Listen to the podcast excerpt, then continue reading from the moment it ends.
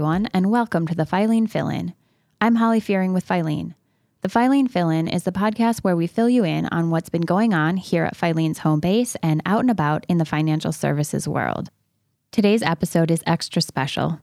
We shared our office space last month with Coopera, a consulting firm located in Des Moines, Iowa, focused on helping credit unions and other organizations grow by reaching and serving the Hispanic market. They were here to do some focused strategic planning for the year ahead. That brought Kenya Calderon to our podcast studio to share her story of how she came to work with Coopera and her experience as a dreamer getting a loan through a credit union for her Deferred Action for Childhood Arrivals, or DACA, application. After attending university, Kenya became Coopera's Client Relations Director and now works closely with credit unions and other organizations in implementing Hispanic growth strategies. By the way, Kenya not only podcasts about this, but she also enjoys writing about the development and growth of the Hispanic community, immigration, and access to higher education.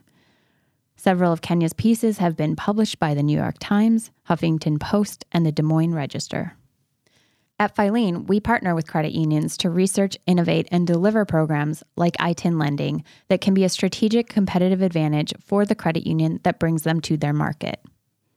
Kenya's story is moving in many ways, but what my colleague Adam Lee and I found most compelling in this conversation is how enormous the ripple effect can be on an entire community, starting with one credit union providing one small loan to one person.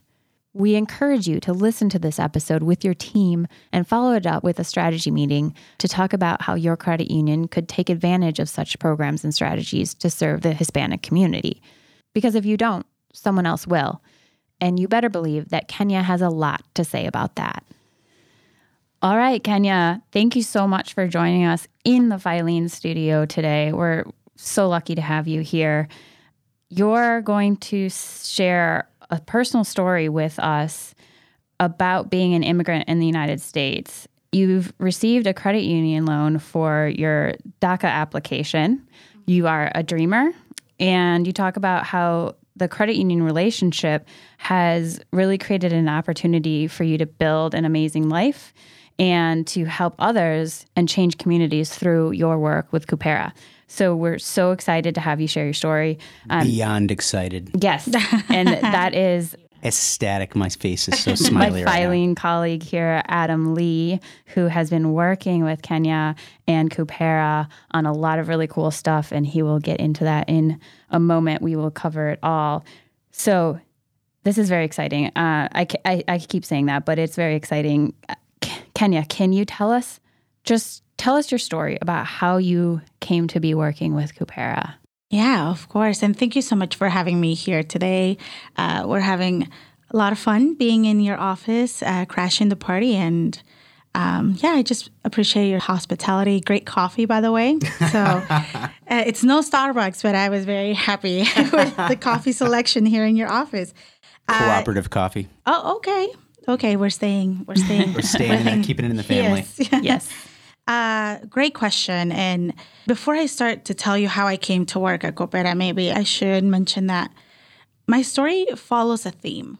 And the theme is our credit union's ready to welcome me. And when I say me, I mean who do I represent and what community do I belong to? And so when you ask me how I came to work at Coopera, I was a participant at a leadership program in Des Moines. This leadership program is designed for Latina women in the Des Moines area to empower women to see themselves as leaders, and they provide us with the tools that we need in order to get there.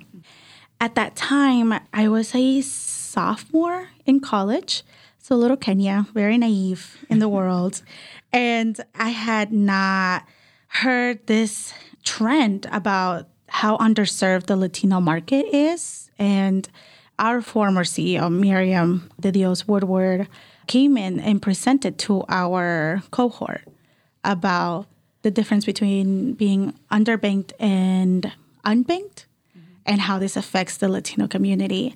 And when I heard these two concepts, I started thinking back how much that related to my own family. And that's when the credit union bug bit me, and I've been credit union crazy since. And so I started just reflecting back how my family and I had overcome many challenges because of lack of financial education, because of lack of uh, a relationship with a financial institution.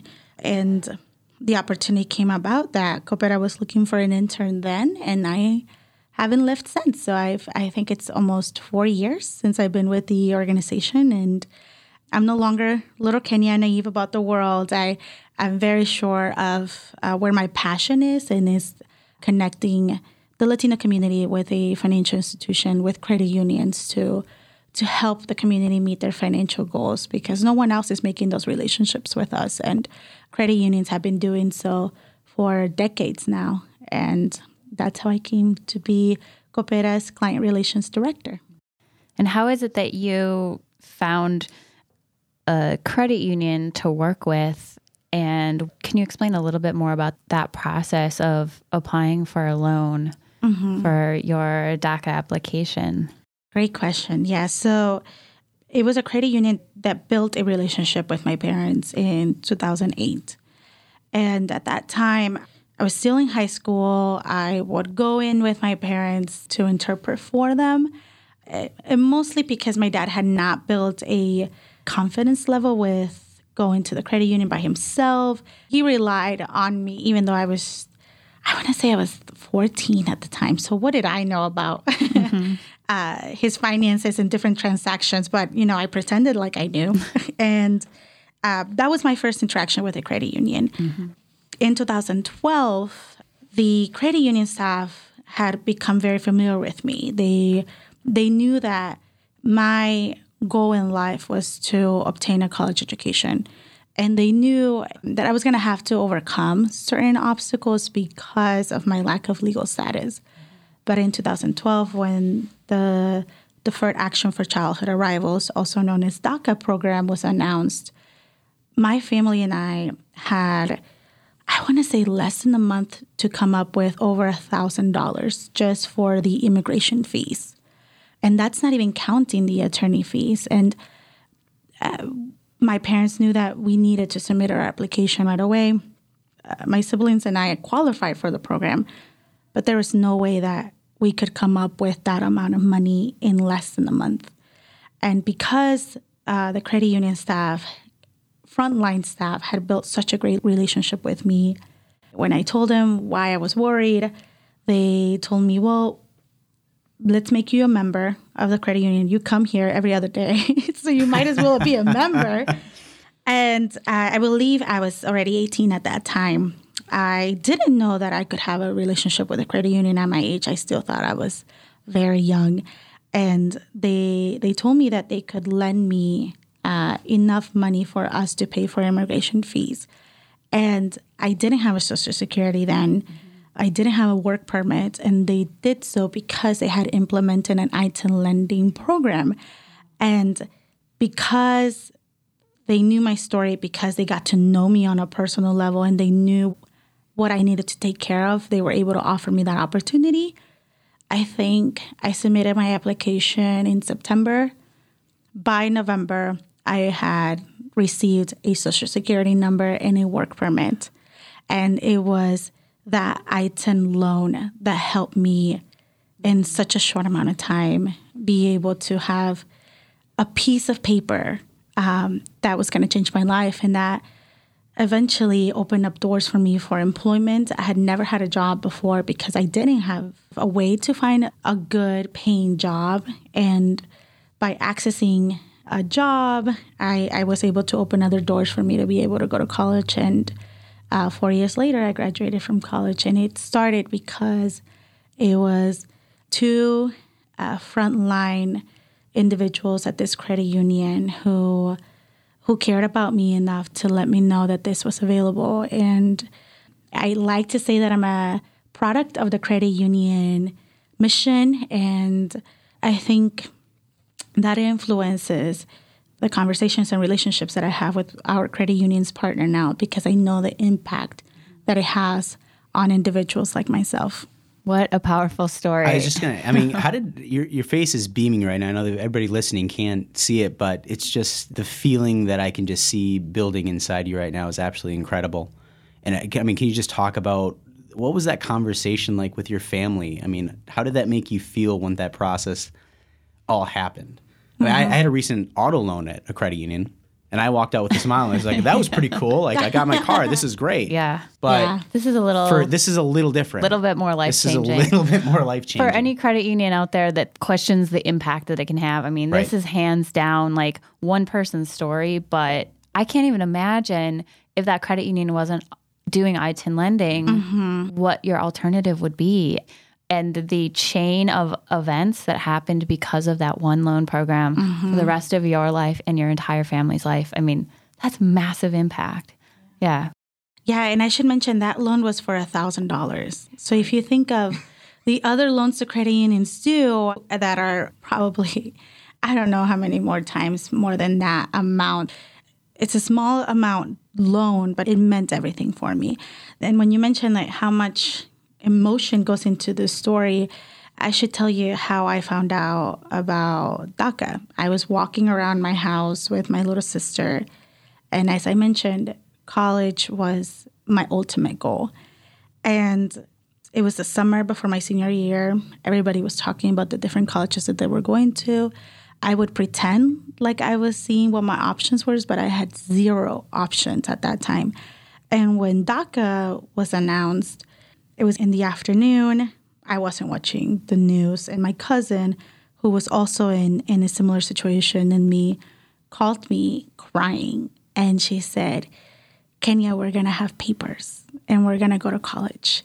And I'm sitting in a corner, uh, like five houses down from my house, sobbing uh, because it was going to become true. And I ran to my house. My parents are crying and hugging us three. And it was a day full of happiness, joy, emotion. And then the next day came our our concern and our facing reality that we couldn't apply because we mm-hmm. didn't have the funds to do so. And so e- everything just kind of fell into place, and we couldn't believe it that it was um, that a few weeks later we had the money to submit our application. We started getting all of our copies in ready. And I remember going back to that credit union and showing them my my DACA when it came in the mail, and and so so I just it, when you're an immigrant, you find out of opportunities, and then you have to face the reality that sometimes you can't access those opportunities, mm-hmm. and that's what credit unions are doing. They're opening doors and letting us know, let's take advantage of everything that comes your way, and we're going to help you access that opportunity, that job, that car, and that's what they did for me. Access dreams. Yeah. Wow. I mean, seriously, that's so well spoken and summarized around the life changing impact that one loan can have. And um, yeah, it, it's amazing. So, this is your one story. Can you talk a little bit more about the needs of immigrants and the Hispanic community at large? And why are their needs different than other communities in the US? Great question. Uh, when we think of immigrants, and let's include the refugee population as well when we talk about uh, right now, there are over 29 million ITIN holders. And each of these individuals have a different background, different story, how they got here. But what they share in common is that they all had to start from zero. And I think that's a difference worth noting that we're talking about individuals that come to this country with hopes and dreams, but they have to start from a place that they don't have uh, a, a place to live. They they have to learn a new language. They have to learn how to navigate different systems in this new country. And the amazing part of it is that they learn how to do it in such a short time because we're on survival mode. And so the need is different because of that piece. We uh, we're new to this country. Uh, we're still learning how to keep moving forward. And so the needs go back to having access to transportation to go to and from our homes to our jobs, having access to financial education. For many folks in the United States that have been here since, let's say they were born here, they understand the importance of credit. They understand what steps you need to do in your life to be able to purchase a home someday. And those are notions that that we hear about, but we're not really sure how to even get to that point. Mm-hmm. So addressing uh, how young this uh, demographic is, how new these communities are to our country is very important. And we need to take a step back and think okay, if we were to start a credit union today with folks that didn't know what a credit union was, what do we need to do in their communities to let them know that we are a trusted partner for them? Mm-hmm. And what about the credit unions? From your experience and your work with Coopera, do you believe that credit unions understand the opportunity they're facing to serve the Hispanic community? And do you feel like there's a lot of misconceptions that they're having around serving this community? I would say yes and no. I feel like we have a very small number of credit unions who do understand their opportunity, who mm-hmm. have implemented an ITIN lending program, I want to say a decade ago. Mm-hmm. And so they, uh, it could be that they understand the opportunity because of their location, because they see the community more often than other places. And we also have other credit unions who haven't really dive into what this market and communities have uh, not only offer them, but what that partnership may look like for for those communities. So we have a very small number that have years of experience and have really worked to make their outreach, their strategy, their ITIN lending programs a success. And we have others who are afraid mm-hmm. um, because the unknown is afraid. But if I think, uh, and, and this is a great question because um, we partner with credit unions who sometimes they want to do everything else and leave the ITIN lending for later mm-hmm. because uh, we believe that it's too risky because um, uh, sometimes I hear misconceptions about, well, what happens if they're deported? Mm-hmm. And I ask them, well, what happens if one of your members commits a crime and goes to jail? How do you address that? It's a similar thing, right? The same risk applies to all of our membership. It's just a different identification number that folks are using, but we're talking about folks who who work, who are our neighbors, who belong to our communities, who make our communities safer and stronger. Another misconception that I hear is that folks may increase their delinquency rates at times. So I wish I knew where this misconception came from, but I think because such communities are, are newer to, to the country, they think that they won't understand the importance of making a payment on time. And I'm very pleased to say that I haven't seen credit unions with a Hispanic growth strategy increase the delinquency rate at an alarming rate or, or ratio. And it's actually interesting that we're talking about that misconception. There's a credit union that last year we put together a member analysis report for them where we let them know what the delinquency rate is for their Hispanic members and for their non Hispanics uh, members. And their Hispanic members had a, a, slightly higher delinquency rate than other folks. Um, we talked about strategy, we talked about financial education, tools to educate their Hispanic members. And just this last year, when we took a look at their data, their Hispanic members had a lower delinquency rate. Mm-hmm. So it's it's about bringing folks in, um, addressing what they don't know, and how do we let them know how this is going to benefit them in in the long run. So those are some of the misconceptions that I've seen that um, I wish I knew where they came from so I could have stopped the rumor from happening and spreading. Uh, but I think the fear factor plays a big role among those credit unions who are uncertain about a program as such. And I think. I was going to seeing is believing and experience is even believing more. Like when credit unions take that step to be able to offer these programs and they can see that these some of these myths don't exist with a well managed program. It's like you pointed out, managing an ITIN lending program is just like any other program. You have to mm-hmm. follow those same procedures to manage delinquencies and risk as you would with any other group. And what I always find surprised is there's considerable data out there. I mean, some of the work mm-hmm. that Filene has done with our Reaching Minority Households Incubator and the testing that we've done with ITIN lending, organizations like Coopera, Inclusiv, and Juntos Avanzamos, they, there's countless case studies and data that show that a lot of these myths simply don't exist.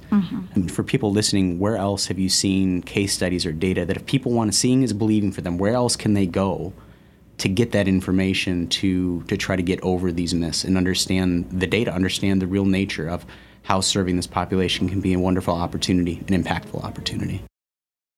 Uh, so like a specific location. Just any, yeah, so resources. Where can they call? Can they call Coopera? Where can they find research reports? What other organizations can they work with to, to, to, to feel and understand the impact and potential and get past these myths? Yeah, I would say I think the ITIN lending guide that was recently published is a great first start because that's where we address some of those concerns.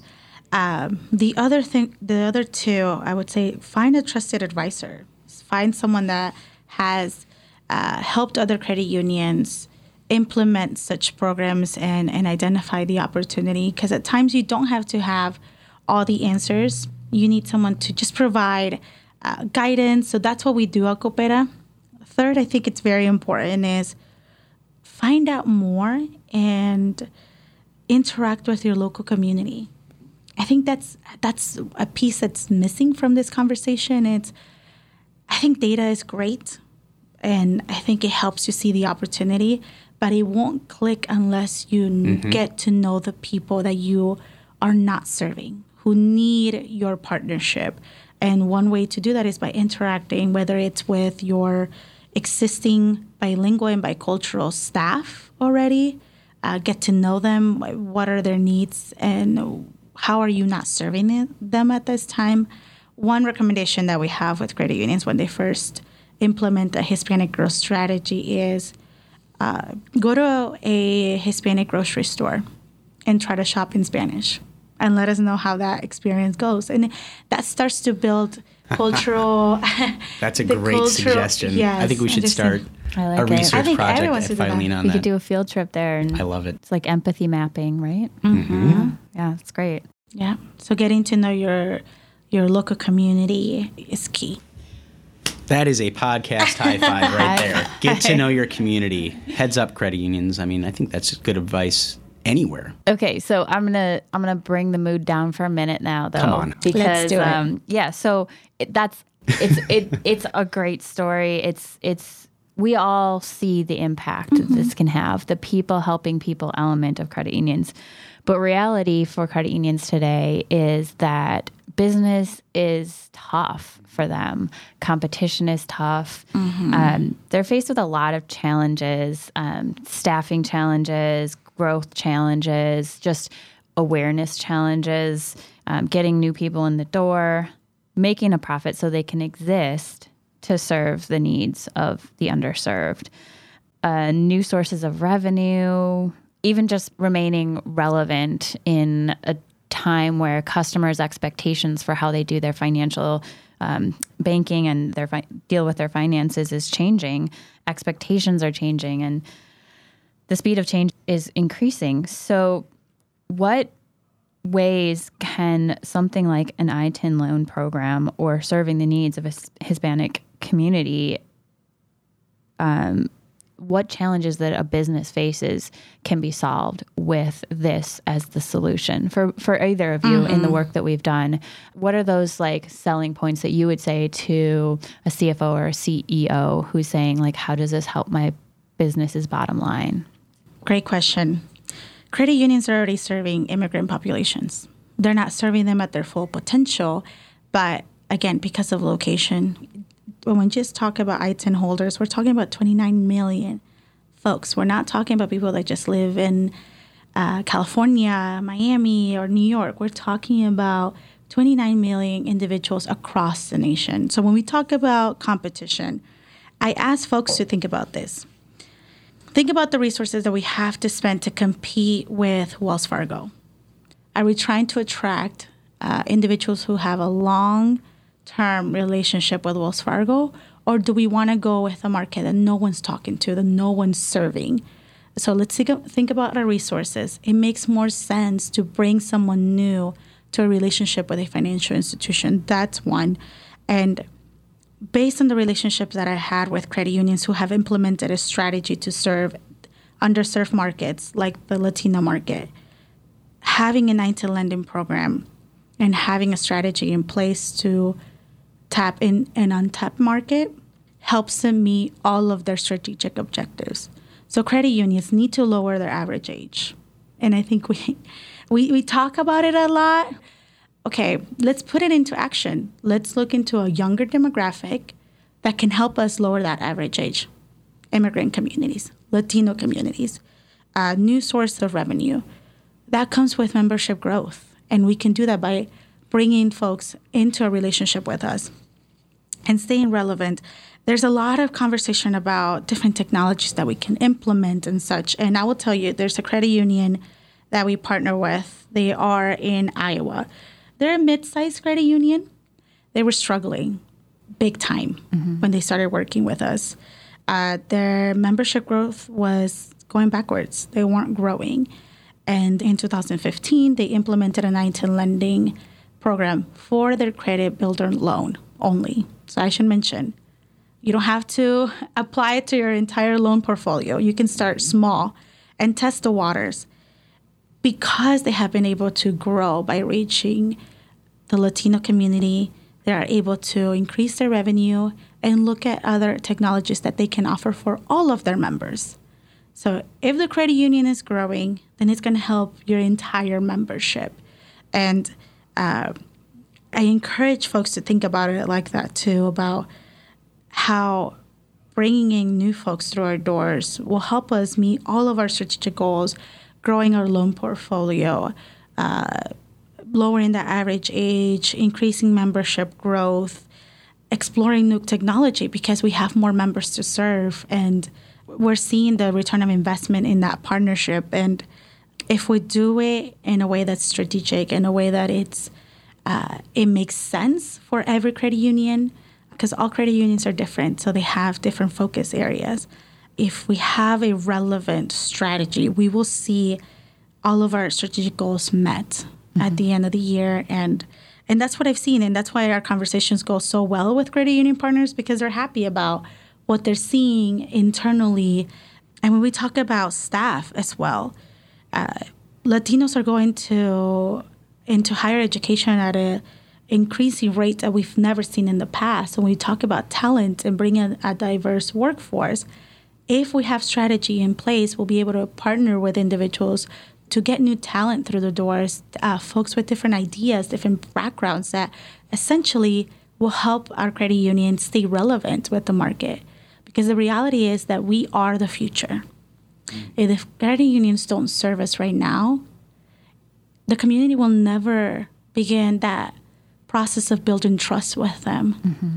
And when it's too late, when the demographics in the United States look very different, they already look quite different. Um, we'll be a little uh, skeptical mm-hmm. because if a credit union comes to me 10 years from now because over 50% of the residents in their field of membership are Latino, I'm going to think about you just trying to make money off of me mm-hmm. because you see my face more often now. But where were you when I needed you? Where were you yeah. when I needed to start my business? Yeah. Where were you when I needed to go to college and I didn't know where to even start? Mm-hmm. So the time is now. If I'm being honest, the time was yesterday. Mm-hmm.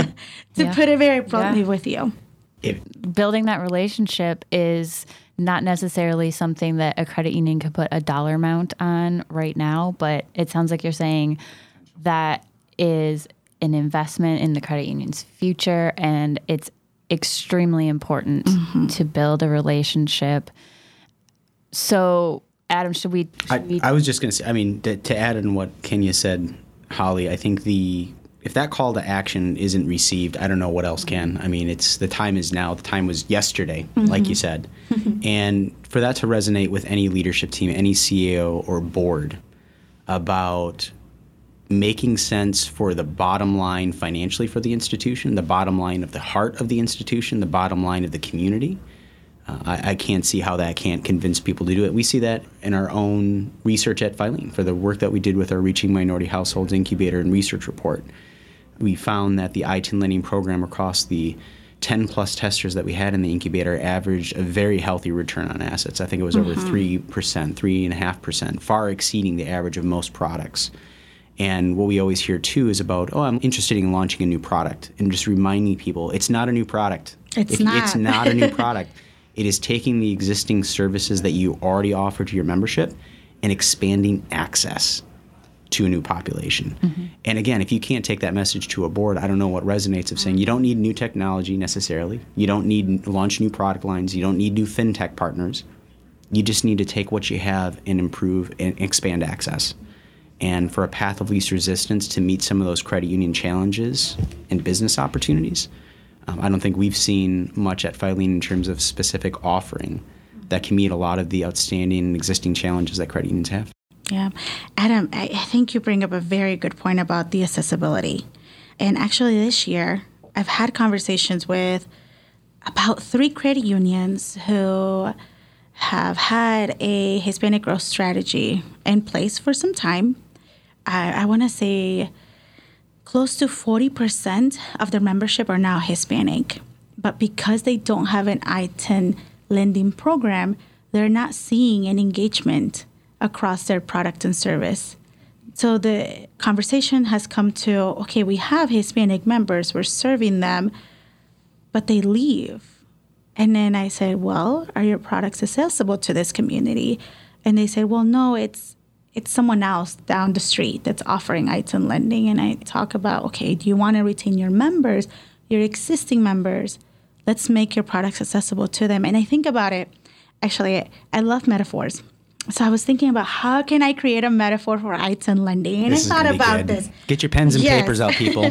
You're gonna want to write this one down. so let's say Holly, you invite me to your house. We just started working together, and I'm thinking, okay, I want to get to know you. And Adam just started working with us as well. So you invite both of us for, let's say, a glass of wine, red wine, of course. and I come to your house, and you let Adam sit in your couch and I ask you, can I sit in the chair? And you tell me, oh, no, no, no, that's not for you right now. So I'm standing in the corner of your house wondering why won't you let me borrow a chair to sit on? During the entire time that we're getting to know each other, I'm just standing in a corner, feeling excluded. My legs are getting tired, and you won't let me buy you won't let me borrow your chair. So I leave the house Adam and I leave. We say we had a great time. I'm obviously lying because I'm confused. Why won't you trust me to sit down and build a relationship with you than just standing in the corner, feeling excluded? I'm going to leave your house with a bittersweet taste in my mouth, thinking, well, maybe Holly just doesn't trust me. Maybe uh, we just happen to work together, but maybe we will never have a friendship or even a working relationship. And I think about ITIN like that. We're welcoming folks through our doors and we're leaving them excluded. They have needs. And when we don't have an ITIN lending program, we're not helping them meet their financial goals. We're not helping them feel like they belong to our credit union family. Mm-hmm. And they leave feeling like they are not trusted. And that's the metaphor I came. So so I go back to to the notion is are you ready to welcome me to your house? Are you ready to welcome me into your family? And when I say me, I mean my family. I mean uh, folks who have a similar story uh, like mine, folks who have a complete different story than mine, whose goal maybe wasn't to go to college, it was to start their own business to provide for their family, it was to get a car to be able to drive their newborn around, or it was to be able to someday purchase a house and to have a, a roof over their heads for their family. You can have a couch in my house, can you? I don't know how I was thinking here, but yeah, I don't know, uh, I'd love to I'm make you dinner. wow. I, yeah. No, so That's, I love that metaphor. Yeah, that that works on so many different levels.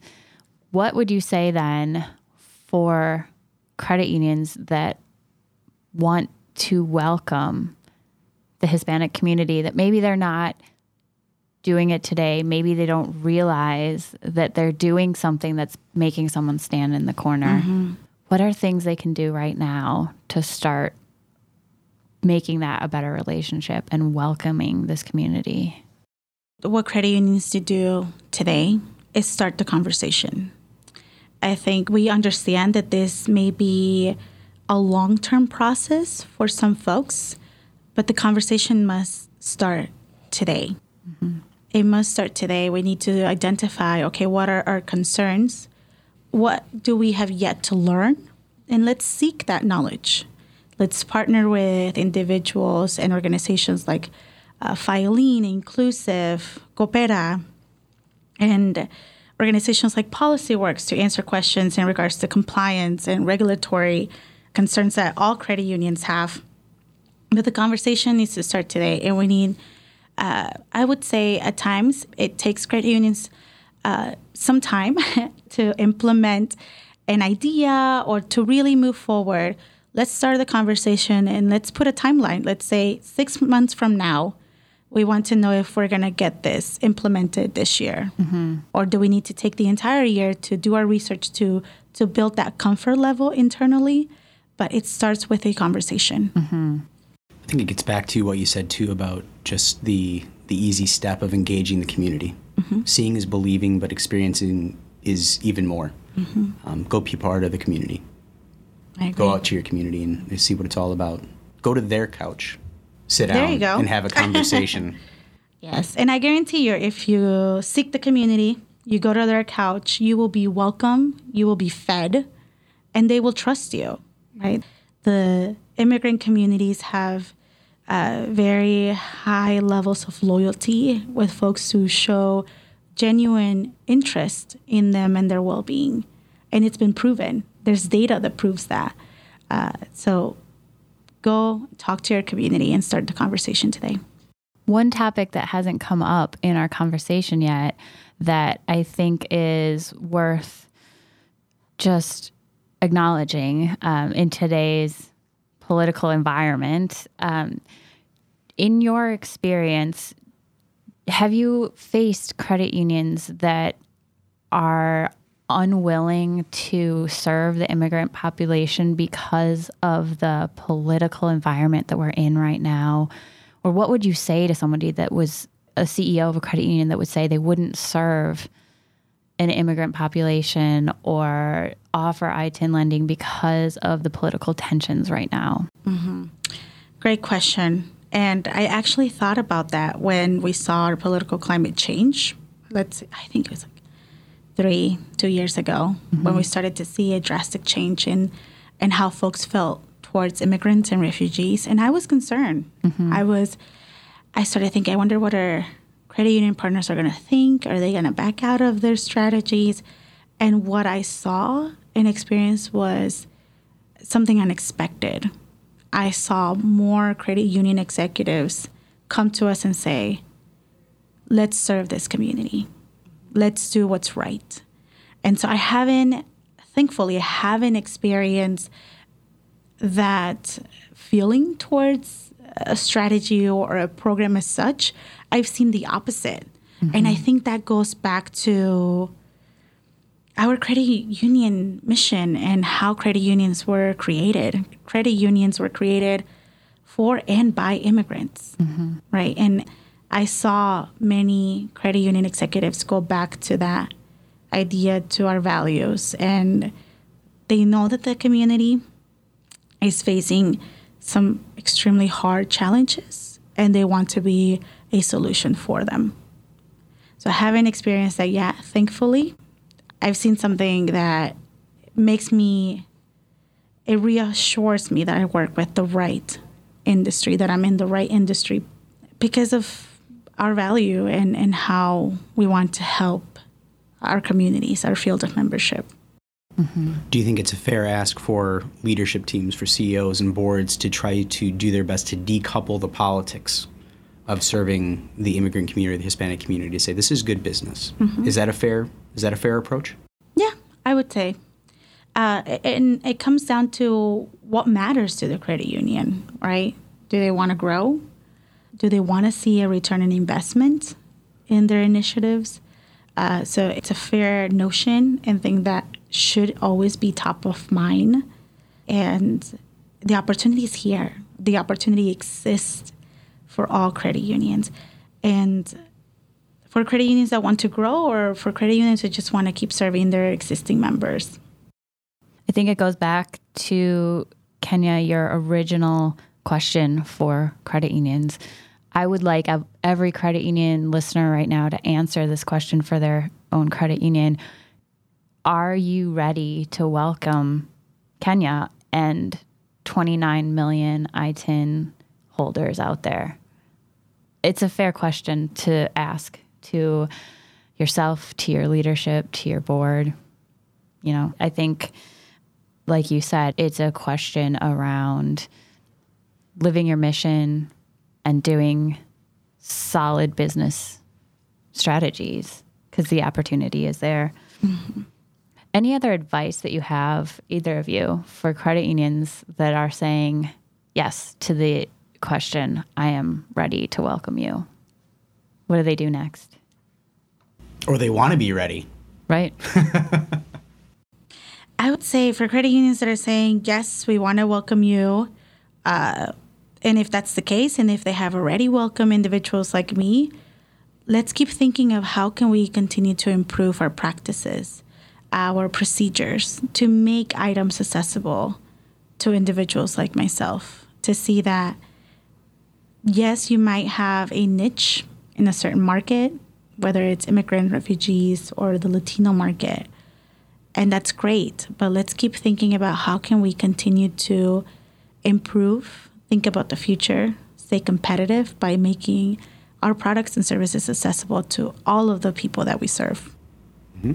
I would say, Holly, that I think if they can answer that question very clearly with confidence, even one individual, even if there's not alignment even within their organization to say, either yes, we're ready and we're ready to grow and expand, or no, we're not ready, but I want to be. That if you have that will, there is a way and there are resources to do it. There's no shortage of resources when it comes to supporting a credit union or other financial institutions to pursue an ITIN lending strategy. Filene, we've talked about, we've done the Reaching Minority Households report, we have that completed thanks to our wonderful partnership with Coopera, Inclusiv, and Juntos Avanzamos and PolicyWorks, we were able to produce this wonderful ITIN lending guide. That's basically that toolkit, that business case, as well as practical guidance of how to get an ITIN lending program started. Those resources are there. You have all those organizations that I just mentioned that are standing at the ready to be able to help guide the way to a path of serving underserved populations throughout the country. If you have that will, there are the resources out there. And it's just tapping into all those resources to start that conversation at your credit union, in your community, and pursue that path. That passion will drive it forward because I'm telling you, the resources are there. There is a plan, there are strategies. You're not starting from scratch, you're not doing this alone. And Adam, what's Filene's next steps in all of this work? What are we doing next? Absolutely. We are very excited to continue a lot of the work that we've done with the Reaching Minority Households Incubator um, in partnership with Visa to be able to continue the work, really with the target of getting more financial institutions to start ITIN lending programs in their community. Another great program that we identified that we think has tremendous promise is offering small business lending. I know within ITIN lending, a, a key component that a lot of credit unions have been very successful with is using the ITIN lending process to do small business lending to the Hispanic community, to immigrant populations that are motivated to start those small businesses. So, in addition uh, to help scale and bring ITIN lending and small business lending throughout the country, um, we are taking credit unions now that are interested and other financial institutions that are interested in starting these programs and conducting a series of workshops throughout 2019. So, if you are, have the will and you are ready to serve Kenya, uh, then then please let us know at Filene because we are uh, going to be providing support throughout 2019 to get that program started in conjunction with our partners. Coopera, Inclusiv, Juntos Avanzamos, PolicyWorks. Yep. Check out our website. There's tons of resources there, as Adam referred to. Anything else you guys want to say before we close it up?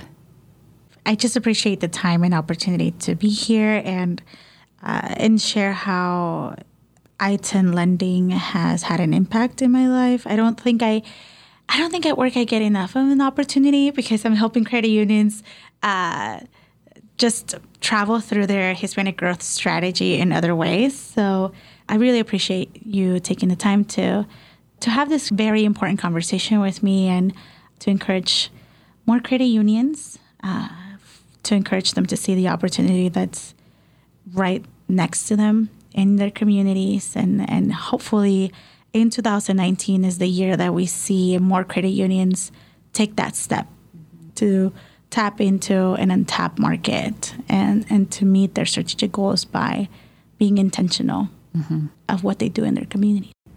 I'm just honored to have such a brilliant individual here at the Filene office. I agree. Uh, making making perfect sense about what those next steps are, and it, what's going to resonate in my head. I'm going to take notice. The opportunity was yesterday. Yep, I was just going to say that's that. Gonna, that's gonna that's gonna stay with me because if that doesn't get you going, do so at your own peril. Right. It's um, it's about to be 2019, and we're saying credit unions you should be doing this in 2019, but the reality is yesterday was when the opportunity mm-hmm. first came about. So um, honored to have Kenya here. Thank up, you so though. much for sharing yeah, your story. Thank you. Yeah, uh, we can't thank you enough for this. This conversation has been eye opening, and I really hope our listeners can. Um, you know, take a new look at uh, some of the things our credit unions are doing because of this conversation. So, really, yeah. really important. Thank you so much for being here. Yes. Thanks, Kenya. Thank you. All right, that's it for the fill in, folks. Thanks again for listening. This episode of the podcast is endorsed by our incubator team to give Filene members and listeners an opportunity to better understand the real and life changing impact that innovative financial programs can have and the ripple effect that can flow through an entire community of credit union members. Adam and I want to endlessly thank Kenya for sharing her story and Coopera for the work that they do to support others like her. I'm sure that you could tell in our voices that this is the work that fills our hearts here at Filene but it's more than just a good story. It's also a smart strategy for credit unions. I hope you've been inspired to check out programs like these that can grow your credit union while also filling an unmet need that exists in your community. If you like this episode, please do rate us on Apple Podcasts so more people can find us. And make sure you're subscribed to the Filene Fill In podcast so you can keep up with what's going on at Filene. You'll find us on Apple Podcasts, Stitcher, SoundCloud, Google Play, or wherever you get your podcasts. If you want to get in touch about today's show, email me at hollyf at filene.org or find us on Twitter at Filene Research. Until next time, thanks everyone.